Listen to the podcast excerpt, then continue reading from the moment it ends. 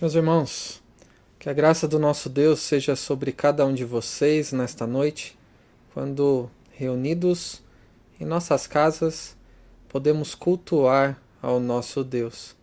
Nós devemos ser gratos a Deus porque não estamos impedidos de adorá-lo de forma particular e em nossas casas, ainda que por um período, de acordo com a providência de Deus, estejamos impossibilitados de nos reunirmos em culto público. Então sejamos gratos a Deus por podermos cultuá-lo em famílias ou particularmente e é, roguemos que Ele fale conosco neste momento de exposição da Sua palavra. Bondoso Deus e Pai, nós te agradecemos porque nessa noite de domingo, que é o dia do Senhor, podemos dedicar um culto a Ti como famílias como teus filhos. Que o Senhor seja sobre nós neste momento é, que nos reunimos em culto e, em especial, neste momento em que, com a tua palavra aberta, poderemos considerar o que o Senhor tem a nos dizer. Por isso, rogamos que o Senhor abra a nossa mente para compreendermos a tua palavra, que o Senhor abra os nossos ouvidos para que ouçamos a sua voz e que o Senhor prepare o nosso coração para que recebamos de uma forma é, é, diligente a tua palavra. O Senhor sempre cria em nós esta expectativa de lermos, de ouvirmos da tua palavra e que dessa maneira sejamos abençoados por ti à medida que o Senhor se revele cada vez mais a nós. É o que nós pedimos e agradecemos. No nome do nosso Senhor e Salvador Jesus Cristo. Amém.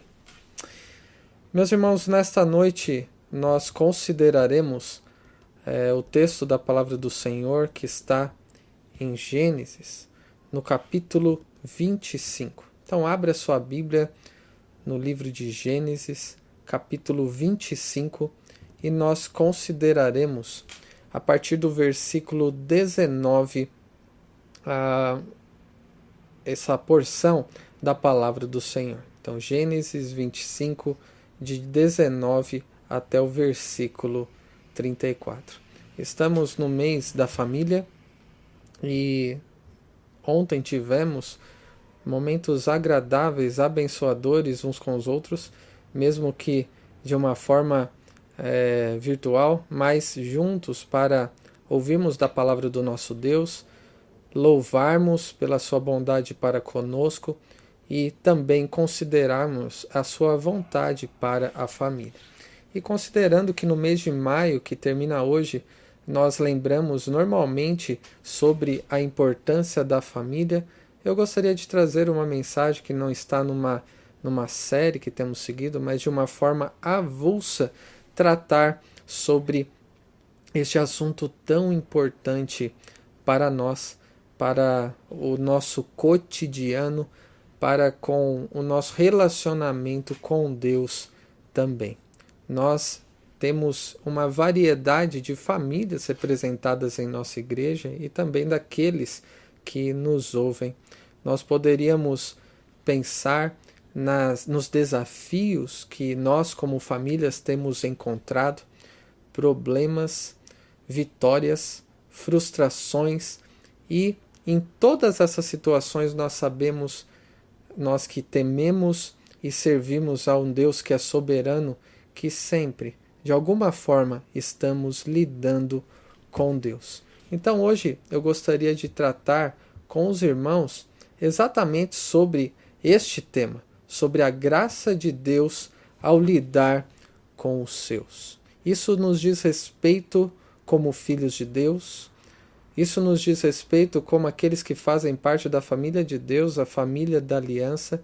Isso tem a ver também com os desafios que você encontra é, no contexto familiar, no contexto íntimo, sobre a maneira como Deus, na sua graça, lida conosco nas situações do dia a dia nós podemos ver isso, uh, esse modo gracioso de Deus trabalhar na vida de seus servos, de seus filhos, no decorrer da história.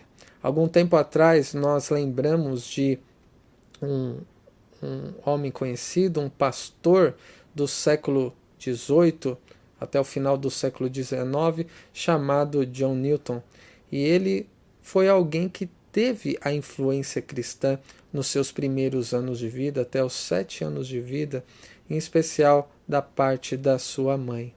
Mas um dia ele a perdeu e, inicialmente, Deus estava lidando com ele através da sua mãe naquela influência cristã. Mas, por conta dos, das escolhas que ele tomou, ele chegou ao ponto de, depois de viver de um modo dissoluto, de um modo rebelde, ele tornou-se um traficante de escravos. Mas um dia, Deus, que não deixa de lidar com ninguém, em especial com aqueles que ele chama para serem seus filhos, Deus lidou com ele de uma forma mais particular. Quando uma intensa tempestade enviada pelo Senhor, um mar revolto, fizeram aquele jovem marinheiro de 22 anos clamar pela misericórdia de Deus. Notem, desde o seu nascimento até aquele momento da sua vida, é, de alguma maneira sempre é, Deus estava lidando com ele, mas em um determinado momento, de uma forma marcante e até definitiva, Deus lidou com ele com a sua graça numa situação para um marinheiro que deveria ser considerada comum, uma tempestade. Mas foi tão grave que ele, prestes a se afogar, como um miserável pecador, rebelde contra o Senhor, ele recebeu misericórdia e foi inundado mais do que pelas águas, pela própria graça de Deus, lidando de uma forma bondosa com ele. E ele expressou ah, este sentimento através de palavras é, de em forma de hino que nós conhecemos muito bem. Quando ele disse: Graça maravilhosa, como é doce o som que salvou um miserável como eu. Eu estava perdido, mas agora fui encontrado. Era cego, mas agora vejo. Deus abriu seus olhos no modo como graciosamente lidou com ele. Semelhantemente, o apóstolo Paulo, que por muito tempo ele entendia que via e sabia muitas coisas, era de uma família importante, e ele escrevendo ao jovem pastor Timóteo, seu filho na fé, ele expressou a sua gratidão a Deus pela maneira como Deus graciosamente lidou com ele e tornou é, um pecador, como era o apóstolo Paulo, um filho de Deus. E ele expressa sua gratidão na sua carta a Timóteo, testemunhando é, a, a maneira atuante que Deus trabalhou na sua vida, dizendo: Sou grato para com aquele que me fortaleceu, Cristo Jesus, nosso Senhor, que me considerou fiel, designando-me para o ministério. A mim que noutro tempo, diz o apóstolo Paulo, ela era blasfemo, perseguidor e insolente, mas obtive misericórdia, pois o fiz na ignorância, na incredulidade, e transbordou, porém, a graça de nosso Senhor com a fé e o amor que há em Cristo Jesus. Paulo admitia ser o principal dos pecadores porque per tinha perseguido a igreja de Cristo, mas ele disse que isso foi é, é, inundado pela graça de Deus que transbordou sobre a sua vida. Meus irmãos, este padrão que vemos na vida de homens como esses que mencionamos alguns meses atrás, mas que é sempre bom relembrarmos, porque mais do que ser serem histórias bonitas, revelam o modo como a graça de Deus lida com aqueles que ele chama para serem seus, aqueles que Deus adota como seus filhos. E desde o início da história da redenção, Deus salva os piores tipos de pecadores na vida dos patriarcas nós vemos isso, é o motivo porque escolhemos a vida, é, o relato da vida dessa família que podemos dizer ser desestruturada, cheia de problemas, com os mais variados tipos de pecados, mas que Deus decidiu amar. Deus atuou na vida deles, lidou com eles nas situações do dia a dia, como veremos nessa passagem, de maneira a ensiná-los a confiarem nele. Estes relatos sobre Isaac, sobre Jacó e também Esaú aqui no contexto e, é, logicamente, Rebeca, não dizem respeito principalmente a eles. Aqui não, não são tratados é, a, questões a serem imitadas ou coisas a serem evitadas. Não trata primeiramente do sucesso que tiveram nas decisões que tomaram ou nas suas muitas imperfeições e como é, transtornou a vida deles, embora isso tenha acontecido também por causa dos efeitos do pecado. Sobre o que fala o relato da família a quem Deus chamou, por meio da qual viria a salvação para este mundo, em especial na vinda do nosso Salvador, o nosso Senhor Jesus. Esta história, mais do que ser a história de Isaac e Jacó, que começa com essa declaração, são estas as gerações de Isaac, filho de Abraão, uma nova sessão de Gênesis é iniciada aqui. Mais do que falar sobre a vida deles, um, a, os aspectos familiares próprios deles. Fala sobre como a graça de Deus lida com os seus nas situações do dia a dia. É sobre isso que eu quero ver com os irmãos a partir de agora. Após a morte de Abraão, que está um pouco antes destes versículos, nós vemos a história da redenção continuando através do seu filho, que não era o seu primeiro filho, mas foi o filho que Deus disse a Abraão, Deus prometeu a Abraão, em Isaac será chamada a tua descendência. E notem aqui, logo de início, e eu quero ler à medida que fa faremos alguns comentários e depois algumas aplicações. Leia comigo versículo 19. São essas as gerações de Isaac, filho de Abraão. Abraão gerou a Isaac. Era Isaac de 40 anos quando tomou por esposa a Rebeca, filha de Betuel, o arameu, e Padã Arã, irmã de Labão, o arameu. Isaac orou ao Senhor por sua mulher, porque ela era estéril. E o Senhor lhe ouviu as orações, e Rebeca, sua mulher, concebeu. Notem como alguns aspectos familiares são comuns aqui. Né? Um, um homem que já estava passando da idade aí de ter filhos, até de casar, talvez, na perspectiva da maioria em nossos dias, ou é, da nossa perspectiva, é, muitas vezes, chegando aos 40 anos, parece que já está atrasado. Isaac demorou para nascer e agora demorou para casar e também demorou para ter filhos. Veja o final do versículo 26, antecipando um pouco aqui. Era Isaac de 60 anos quando Rebeca lhes deu a luz. Então ele esperou 20 anos para que pudesse ter um filho. E há um padrão da espera que Abraão teve por um filho que Deus prometeu. Há o padrão da esposa ser uh, ser estéreo e não poder gerar. É uma situação aparentemente é, trivial, comum para, é, para muitos, embora não seja desejável, porque pessoas que desejam ter filhos e não conseguem é um sofrimento de fato. Mas era uma situação familiar, aquela família em específico não, é, não conseguia ter filhos. Então, este padrão é repetido, mas, além disso, a ameaça é repetida novamente. Qual a ameaça?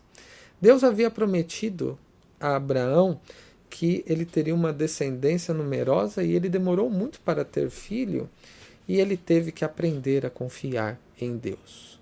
Ele tomou atalhos, atendendo ao conselho de Sara e teve Ismael com a serva de Sara, que se chamava Agar. Isaac ele não tomou este mesmo caminho, conforme nos é registrado aqui. Ele não tomou uma serva neste momento para dar sequência a sua descendência. Certamente ele sabia o que tinha acontecido é, com os seus pais. Mas o, o fato de não poderem ter filhos era algo é, preocupante. Não era somente humilhante, mas era preocupante em relação à promessa de Deus. Então, o que Isaac fez? Isaac orou ao Senhor, é o que diz o início do versículo 21. E ela concebeu. Nessa situação tão comum, familiar de um desafio, você poderia pensar aí nos desafios, nos problemas, nas inquietações, nas frustrações, na ansiedade que no contexto da sua família você pode enfrentar. Com Isaac e com Rebeca, Deus estava demonstrando a sua graça em situações cotidianas por muitos anos. Isaac esperou até o momento em que ele casaria. É uma decisão importante, mas é comum, algo que normalmente se deseja. Aí os jovens desejam encontrar alguém para constituir família. Quando se está casado, se deseja ter filhos. Quando se é, precisa sustentar, é necessário um trabalho. Então há inquietações, há preocupações é, de todo tipo neste período em que certamente eles tiveram de esperar. Então imagine só a ansiedade por ter um filho. Nós conhecemos muitas vezes casais que com 5, 7, 10 anos de casados ainda não podem ter filhos. Imagine como foi difícil esperar 20 anos para que a oração fosse atendida. Tem algum motivo de oração no contexto da sua família em que você recorre a, a Deus e deseja ansiosamente que Deus atenda? Qual é a sua tendência? Orar e esperar, ainda que pareça que jamais acontecerá aquilo que você deseja? Ou fazer como Abraão, que é, procurou dar um auxílio, talvez na escolha com quem se relacionar ou trabalho ah, que você deseja desempenhar, as decisões que você toma no dia a dia, como sendo aquelas mais práticas para resolver um problema, ainda que não sejam da vontade do Senhor. Aqui nós vemos que Isaac orou ao Senhor e Deus, na sua graça, ah, no seu modo de lidar com eles, ele estava querendo ensiná-los. É claro que Deus poderia responder essa oração mais rapidamente. Deus, no entanto, ele não quis fazer isso. Por quê? O tempo de espera foi o modo que Deus, na sua graça, estava ah, lidando com eles. Quando ele fez com que é, Rebeca concebesse, engravidasse, também estava na sua graça lidando com eles. Então guarde isso. Nas situações do dia a dia, o que você precisa esperar, aquilo que você deseja, o modo como você ora e também, como veremos aqui, as respostas que você obtém. Tudo tem a ver com a maneira como Deus está lidando com você, se você é de fato filho de Deus. Então vemos a continuação é, da narrativa, aí no versículo 22. Após Rebeca então conceber, os filhos lutavam no ventre dela. Então disse: Se é assim, por que vivo eu? E consultou ao Senhor. Respondeu-lhe o Senhor: Há duas nações há no teu ventre, dois povos nascidos de ti. Se dividirão um povo, se dividirão, um povo será mais forte que o outro, e o mais velho servirá ao mais moço. Cumpridos os dias para que desse a luz, eis que se achavam gêmeos no seu ventre. Saiu primeiro, ruivo, todo revestido de pelo, por isso lhe chamaram Esaú. Depois nasceu o irmão, segurava com a mão o calcanhar de Esaú, por isso lhe chamaram Jacó.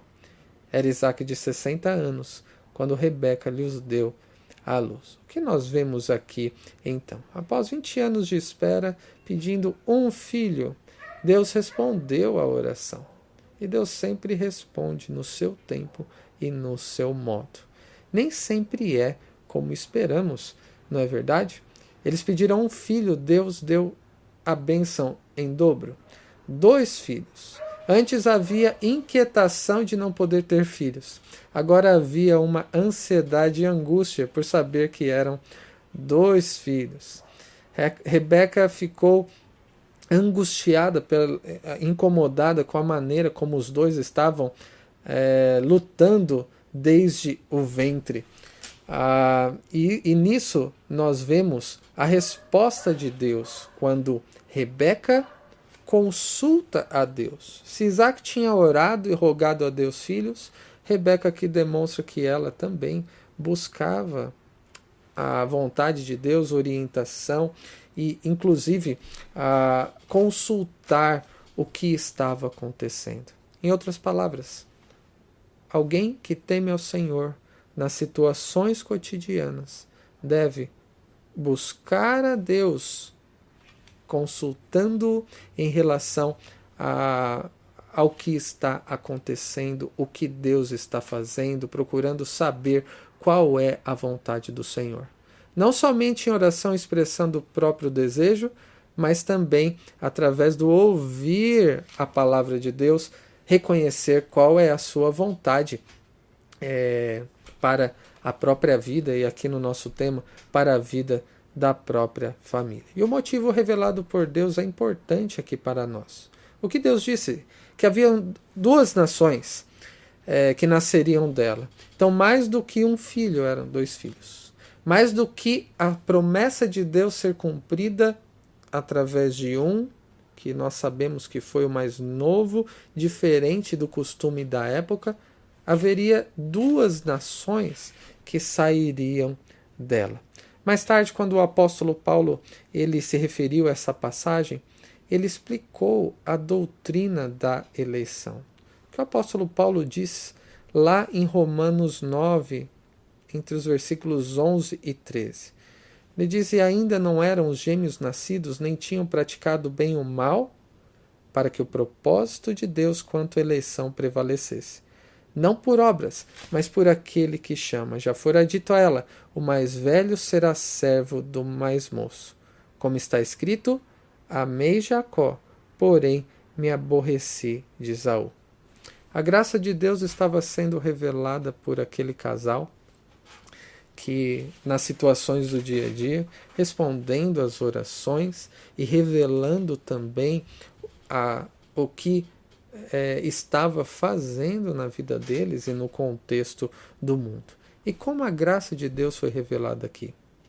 Na maneira como Deus é, disse que eles faziam parte da aliança, então reiterou a aliança, dizendo que Jacó seria eleito desde antes de nascer.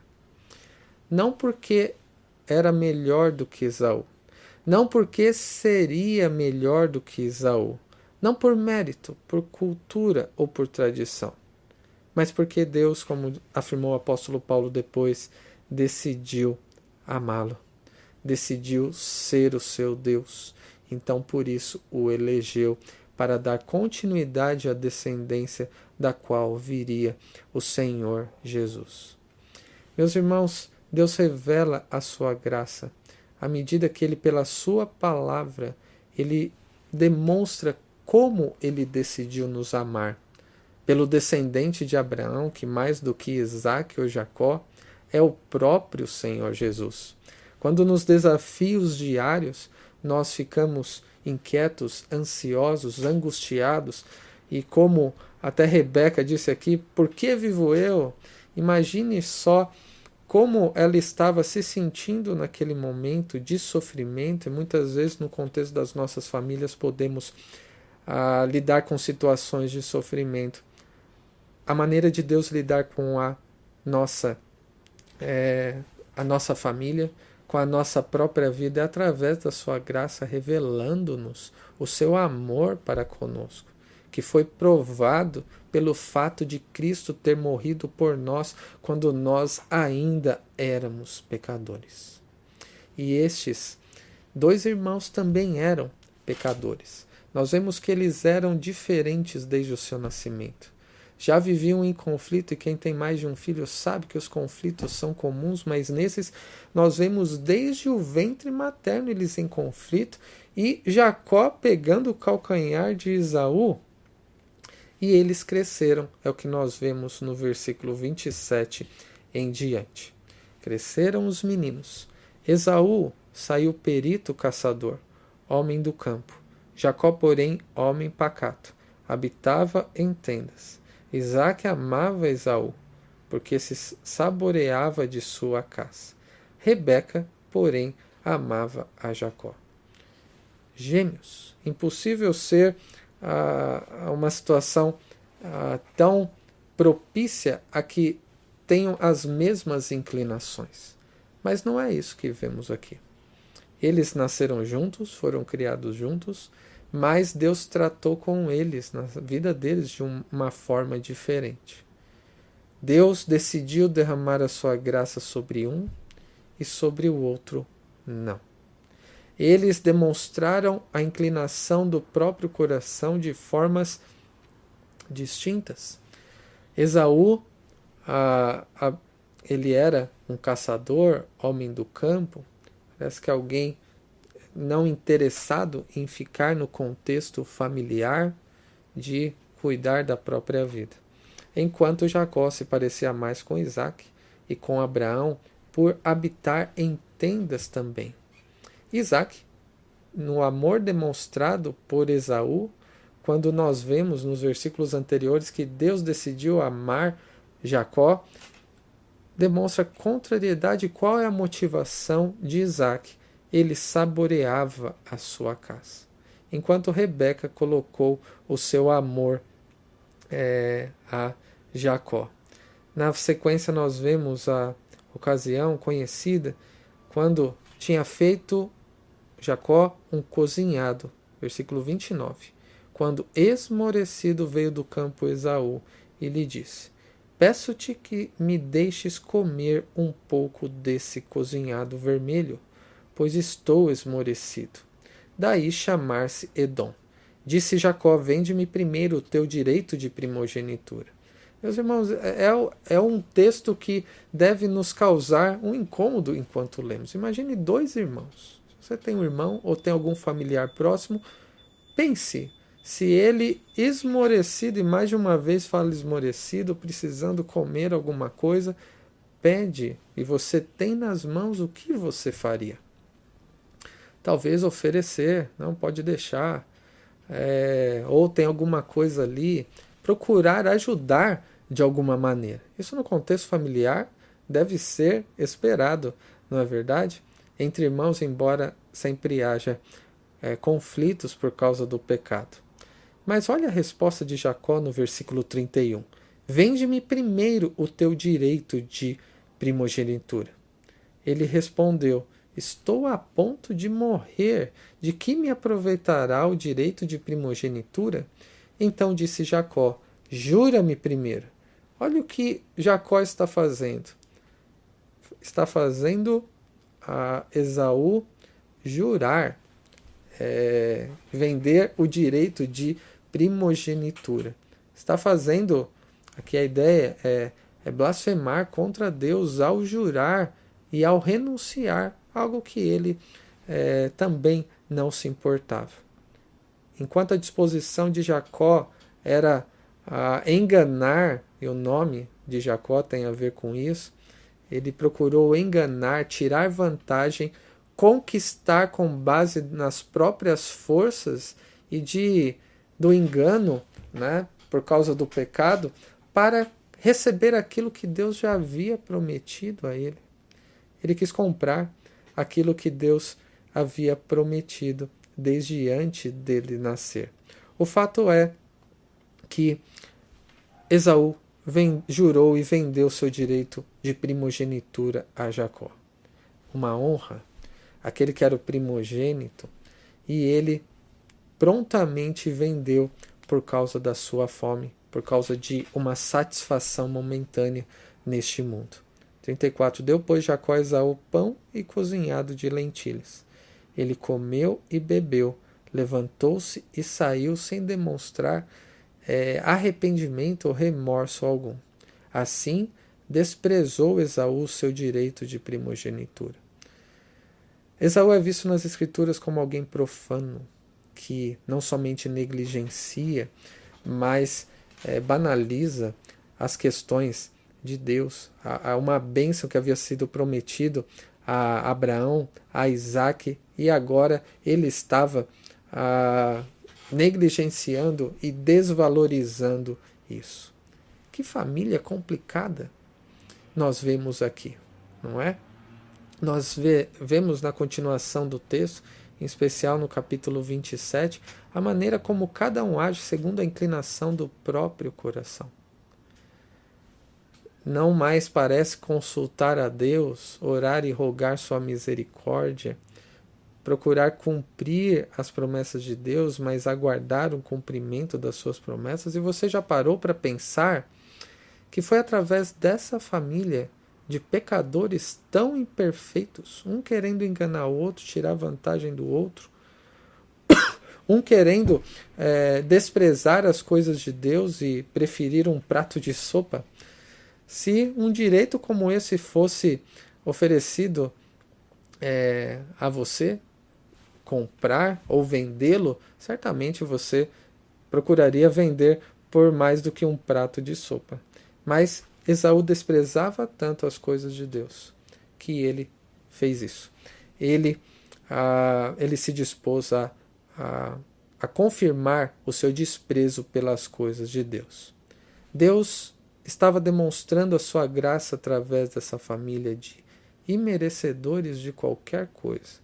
Quando nós avançamos a leitura, a pergunta que nós devemos perceber ou, ou fazer é: como Deus pode salvar pessoas assim?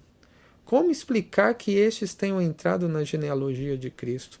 Como esses podem fazer parte da família de Deus? Deus estava realizando a sua obra de salvação de forma graciosa, lidando com os seus filhos, não por merecimento, mas por causa da sua graça. Deus fez isso através daquele descendente mais esperado de Abraão que não foi Isaac, que foi o Senhor Jesus, que também foi concebido de uma forma milagrosa, semelhante aí a Rebeca, mais de uma virgem que foi Maria. O Senhor Jesus que foi tentado e provado em todas as coisas, mas sem pecado algum ter cometido. Na narrativa dos patriarcas nós vemos então toda a fragilidade e pecaminosidade de cada um e você deve se identificar com eles. Pense na sua família, nas fragilidades, nos pecados de cada um e pense como você depende desesperadamente a cada dia da graça de Deus para prover não aquilo que você espera quando você quer, mas aquilo que Deus prometeu e que Ele sabe que nós precisamos. Para concluir, eu quero é, apontar para duas lições que podemos tirar desse texto. Em primeiro lugar, Deus demonstra sua graça a nós nas situações do dia a dia. Aquilo que nós desejamos, aquilo que nós julgamos precisar, nós devemos levar a Deus em oração e devemos também consultá-lo em Sua palavra. Isso significa que Deus lida conosco à medida que nós temos é, uma vida de devoção perante Ele, de leitura bíblica, ouvindo as, as mensagens da parte do Senhor, como estamos fazendo agora, não deixando de orar e até mesmo o tempo de espera que Deus nos, nos é, faz passar, a maneira como Ele um pai amoroso e gracioso, ele lida com as nossas, trans, as nossas frustrações, é a maneira como ele nos ensina a confiarmos nele. Enquanto, em obediência à sua vontade revelada nas Escrituras, nós aguardamos receber aquilo que nós prometemos em Cristo e até o retorno dele. Meus irmãos, não cessem de orar em tempo algum. Não importa o quão quebrada sua família possa estar. Coloque-se diante de Deus em oração de uma forma perseverante. Isaac passou 20 anos orando por um filho. Deus responde às orações. Ainda que não da forma como esperamos. Talvez é, alguém que deseja ter filhos não venha tê-los, mas Deus irá responder conforme a sua vontade, segundo o seu propósito, e suprirá aquilo que ele sabe que nós precisamos. Em segundo lugar, além de Deus revelar a sua graça para conosco através das situações do dia a dia a, e nos ensinar a confiar nele, esperar nas suas promessas, nós vemos a sua graça revelada a partir de situações do dia a dia que nos fazem enxergar de fato aquilo que é mais importante. Depois de toda a espera, depois de ter engravidado, Rebeca ela questiona o que está acontecendo. E esses questionamentos fizeram Isaac e Rebeca conhecer os caminhos do Senhor. Não importa como esteja a sua família.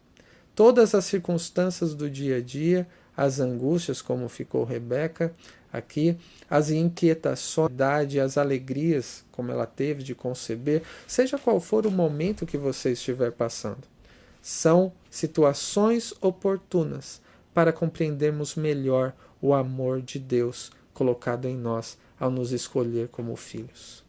Se Deus nos trata como filhos, quão grande é a graça de Deus! Ele nos ensina nas situações do dia a dia a confiarmos nele. E ele nos revela cada vez mais sobre a sua a, a sua palavra e nos revela cada vez mais a respeito daquele filho que foi prometido e que seria enviado para mostrar e provar o seu grande amor para conosco. Quando a situação estiver difícil no contexto da sua família, olhe para Cristo, aquele que recebeu o sofrimento pior no nosso lugar, aquele que viveu uma vida perfeita que jamais poderíamos viver, aquele que providencialmente nos sustenta e há de nos preservar até o último dia. A graça de Deus por nós, meus irmãos, ela é a, a forma de Deus lidar conosco. Não pense na graça de Deus somente como a maneira de Deus ter nos salvado da perdição eterna, mas na sua graça, Deus lida conosco para nos provar, nos aperfeiçoar segundo a imagem de Cristo, para que o conheçamos mais, para que confiemos nele, olhemos para o alto, não para as situações dessa vida e possamos ser satisfeitos nele, no seu grande amor com que ele nos amou. E um dia é, o contemplaremos face a face e devemos viver nessa esperança sempre pela graça do nosso Deus. Vamos orar? Obrigado, Senhor, porque através da Sua palavra aprendemos sobre como o Senhor graciosamente lida conosco, mesmo em situações do dia a dia. Nós também aprendemos que o Senhor revelou seu grande amor para conosco ao enviar Cristo para que, através dele, fôssemos salvos e tivéssemos um relacionamento contigo. Nós te louvamos porque o Senhor ouve e responde às nossas orações. O Senhor também fala conosco através da Sua palavra. O Senhor nos supre em Cristo em todas as necessidades. Ó oh Deus, nos ajude a perceber como o Senhor lida conosco com a sua graça nas situações do dia a dia, não deixando nós de orar e de ler a sua palavra, de nos devotarmos ao Senhor. E que dessa maneira o Senhor nos mostre os seus caminhos. O Senhor tenha misericórdia de nós e das nossas famílias, e que essas situações sejam sempre vistas como meio de o Senhor nos abençoar através do seu cuidado gracioso para conosco, seja em momentos de alegria ou seja em momentos de tristeza, e que dessa maneira nós é, aprendamos a colocar o valor e a nossa esperança no Senhor até o último dia. É o que nós rogamos agradecidos no nome do nosso Senhor e Salvador Jesus Cristo. Amém.